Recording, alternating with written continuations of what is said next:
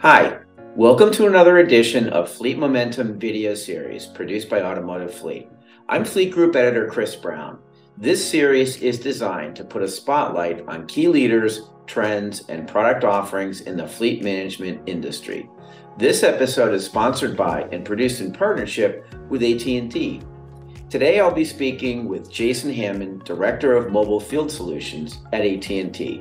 Jason and I will discuss the trend away from aftermarket modems to factory sourced modems and what fleet managers need to know for a successful transition in their operations.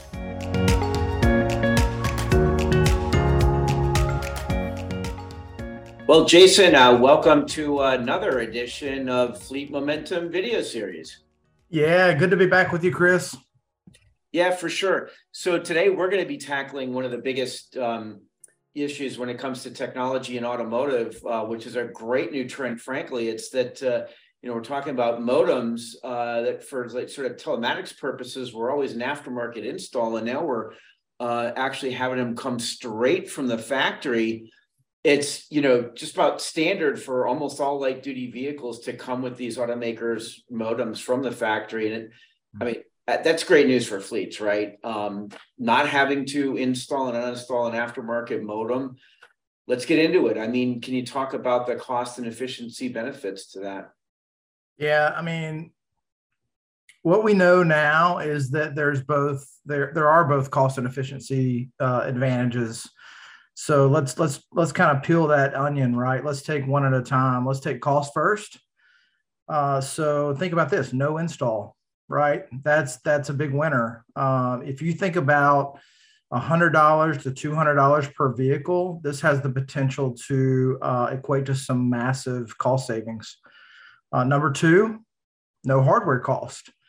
Uh, again, another say $100 a vehicle. If you're talking about the OBD2 device, the wiring harness, uh, that can be eliminated. Um, so you have that. Um, you know, if you if you walk it through an example of, of a fleet of 500 vehicles, that that that could potentially be a benefit of say 150 thousand uh, dollars that can be used in other parts of the business, right? That can be reinvested. Um, so I think getting away from the hardware costs, getting away from the install costs are two things. Uh, the other that's more of a soft cost is just m- what I'll call maintaining cost. Uh, you know, think about when a wiring harness gets kicked or an OBD2 device gets tampered with uh, or unplugged and has to be plugged back in. You know, you have to dispatch your maintenance guys out and your crews out to those particular vehicles, no matter where they may be located, uh, to remedy that that situation. And um, uh, so those are so those are other costs that can be eliminated. Um, we had a situation, Chris, uh, that we saw uh, just about a month ago with a large government customer uh, that had standardized uh, a particular OEM in their fleet. And uh, in this case, it was 18,000 vehicles. That's a large one, right? That's that's that's it's not your typical day, but uh, we had estimated the cost of doing the full install on a third party hardware solution to take over eight months uh, on, on in the best case scenario. And uh, by going with an OEM plan and connecting directly to the OEM modules in the vehicle, uh, we, we, we knocked that down to two months. So you can see there's there's could be some major uh, efficiency adjustments uh, to, to your project plans as well. So those are all great advantages of, of uh, using the OEM modules. Yeah, wow, really good points. Um, I mean, we still will though have legacy aftermarket modems. It's going to be mixed with the factory sourced modems in fleets. That's going to happen for a while. Those fleet cycles are going to take time to work their way through. But what should fleets know about this mixed environment? Like any interruptions or issues with having both? What do you think? Yeah, you're exactly right. So, um, you know, how many customers have 100% Ford or 100% GM or Stellantis or whatever the OEM is? Um, not many, right? We don't see that yet. Uh, we haven't gotten to that point yet. The reality is that most fleets uh, are, are, mixed, and um, that's that's you know 95% of what we see out there so you could have uh, mixed fleet have 20% Ford, 20% GM, 20% Stellantis, 40% something else that requires a third party hardware solution um, uh, that doesn't have those OEM capabilities built out yet. So I think, you know, that's what we see the most of. The, the, the key is to finding a provider that can handle that situation, right? A, a percentage of OEM, a percentage of non OEM um, that, that, still requires like third party telematics devices. You know, and if you're if, if the provider can solution all of that in one portal, uh, can have the OEM APIs set up and cared for, and normalize that data across all those multiple solutions, uh, then then that's really what what what you're looking for. Uh, you know, and don't forget these scenarios, right? We haven't talked about this yet, but what if I want to add a camera? Uh, what if I want to add a you know driver ID solution or a PTO relay? You know, a lot of those peripheral solutions, Chris, tie into the third party OBD2 via like an IOX extender or Bluetooth. Uh, you know, in those cases where we're adding those different peripherals to the solution, uh, we're seeing that today you still need that third party telematics hardware. Uh, the OEMs just haven't caught up yet in terms of an easy plug and play solution that would allow us to add those different peripheral solutions. Hope that makes sense. Yeah, it does. Um, and certainly uh, fleet managers are getting acclimated to this new nomenclature and all. Uh, uh, I mean, you know, you touched on it, but the automotives, I mean, the automakers' modems, they aren't standardized, right? So the information coming from one is different than the information coming from the other. Um, I mean, what do fleets need to know on on how this is remedied? Um, I mean, I you know, there's a risk that fleets are going to have issues getting the data they want. How are you seeing this shaping up? we really haven't seen that yet. I mean, I would say not really uh, that we've seen problems with getting the data that they want. Uh, you know, let and there is an exception to that. Unless a company is going into an OEM specific software solution, uh, say, uh, you know, I'm going to use a Ford solution that is software based uh, that requires other OEMs to be brought in. Uh, that could be limiting. So, you know, that could be where we have a problem. Um, and I'll say it again: the best telematics companies out, out there uh, right now in today's environment have the APIs set up, uh, and they're bringing in, say, 80% of the required data that they need to to provide a solution. You know, some may not provide the engine data, others may not provide the accelerometer data. Um, so to circle back to your question, uh, I don't think in the long run customers will have issues getting the data that they want. Some of it may not be completely built out yet. Um, but uh, you know, as long as they don't kind of pigeonhole themselves into a solution that uh, that is limiting, they, they should be able to get what they need. Got it. Okay. So Jason, I mean, obviously, you know, what's the other big trend, right? Uh, electric vehicles.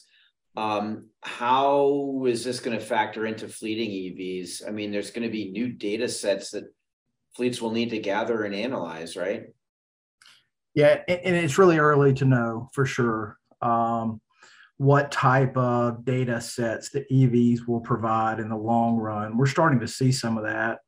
Um, part of that is due to lack of demand, right? We see the market start to adopt more EVs, it'll, it'll become much clearer for us.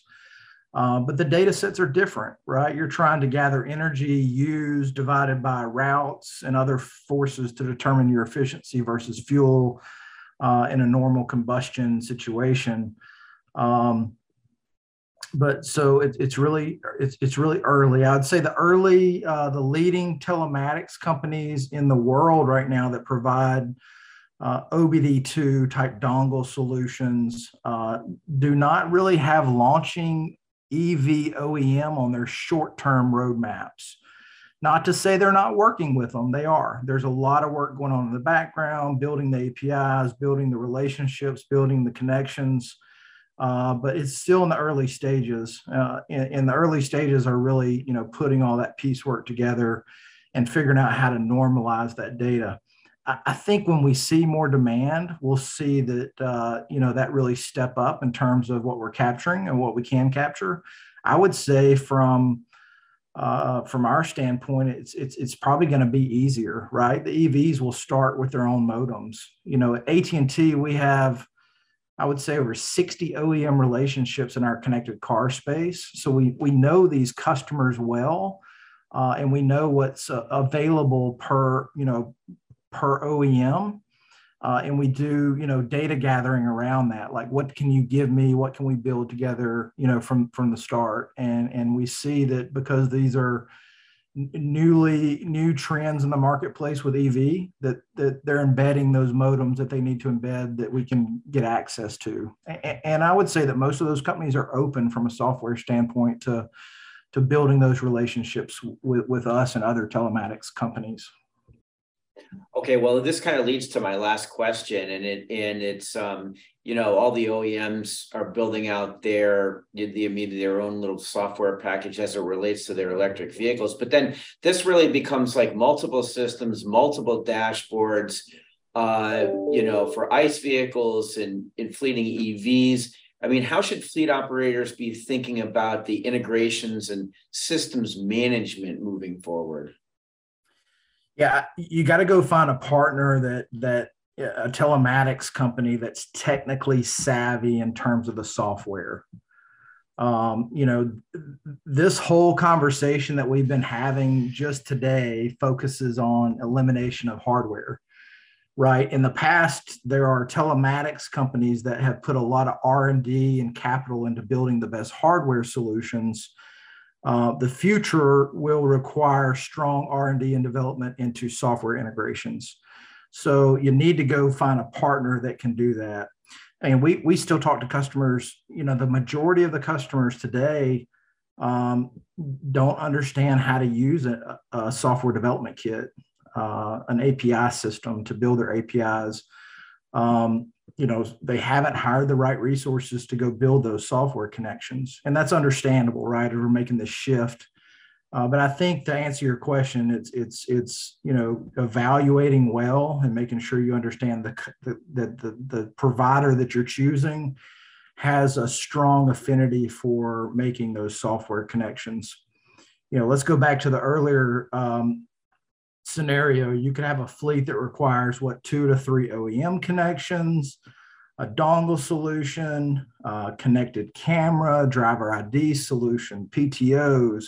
They may have integrations that they're needed for, you know, WEX or Fuelman, whatever their fuel systems are. Uh, also integrations back into their backend like Oracle and SAP or other ERPs type solutions, navigation, et cetera, et cetera, et cetera. So you know, as a fleet manager of a company, how do you source all that, right? Who do you go to to source that? Um, I think you better evaluate really well, uh, and that's something that we can help with.